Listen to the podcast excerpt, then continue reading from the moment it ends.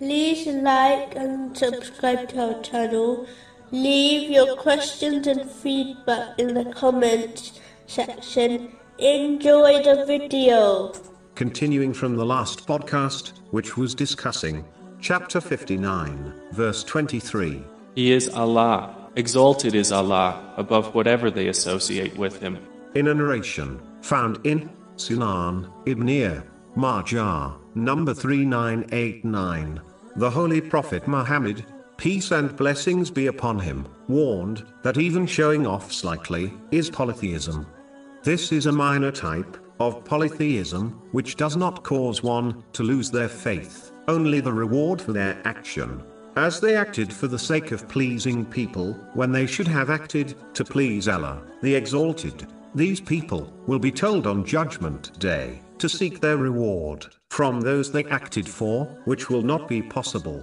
This has been warned in a narration found in Jami R. Tirmizi, number 3154. If the devil cannot prevent one from performing righteous deeds, he will attempt to corrupt their intention, thereby destroying their reward.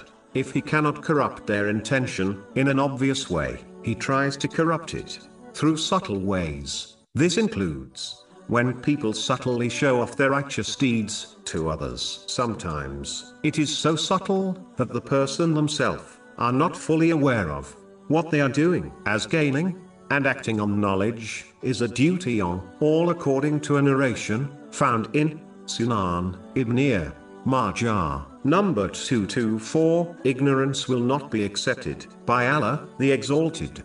Subtly showing off often occurs through one's speech. For example, a Muslim might inform others they are fasting, even though no one directly asked them if they were fasting, or when they recite the Holy Quran loudly, from memory, in front of others, thereby showing others they have memorized the Holy Quran. Even criticizing oneself publicly can be considered showing off one's humility to others. To conclude, showing off subtly destroys one's reward and must be avoided in order to safeguard one's righteous deeds. This is only possible by learning and acting on Islamic knowledge, such as how to safeguard one's speech,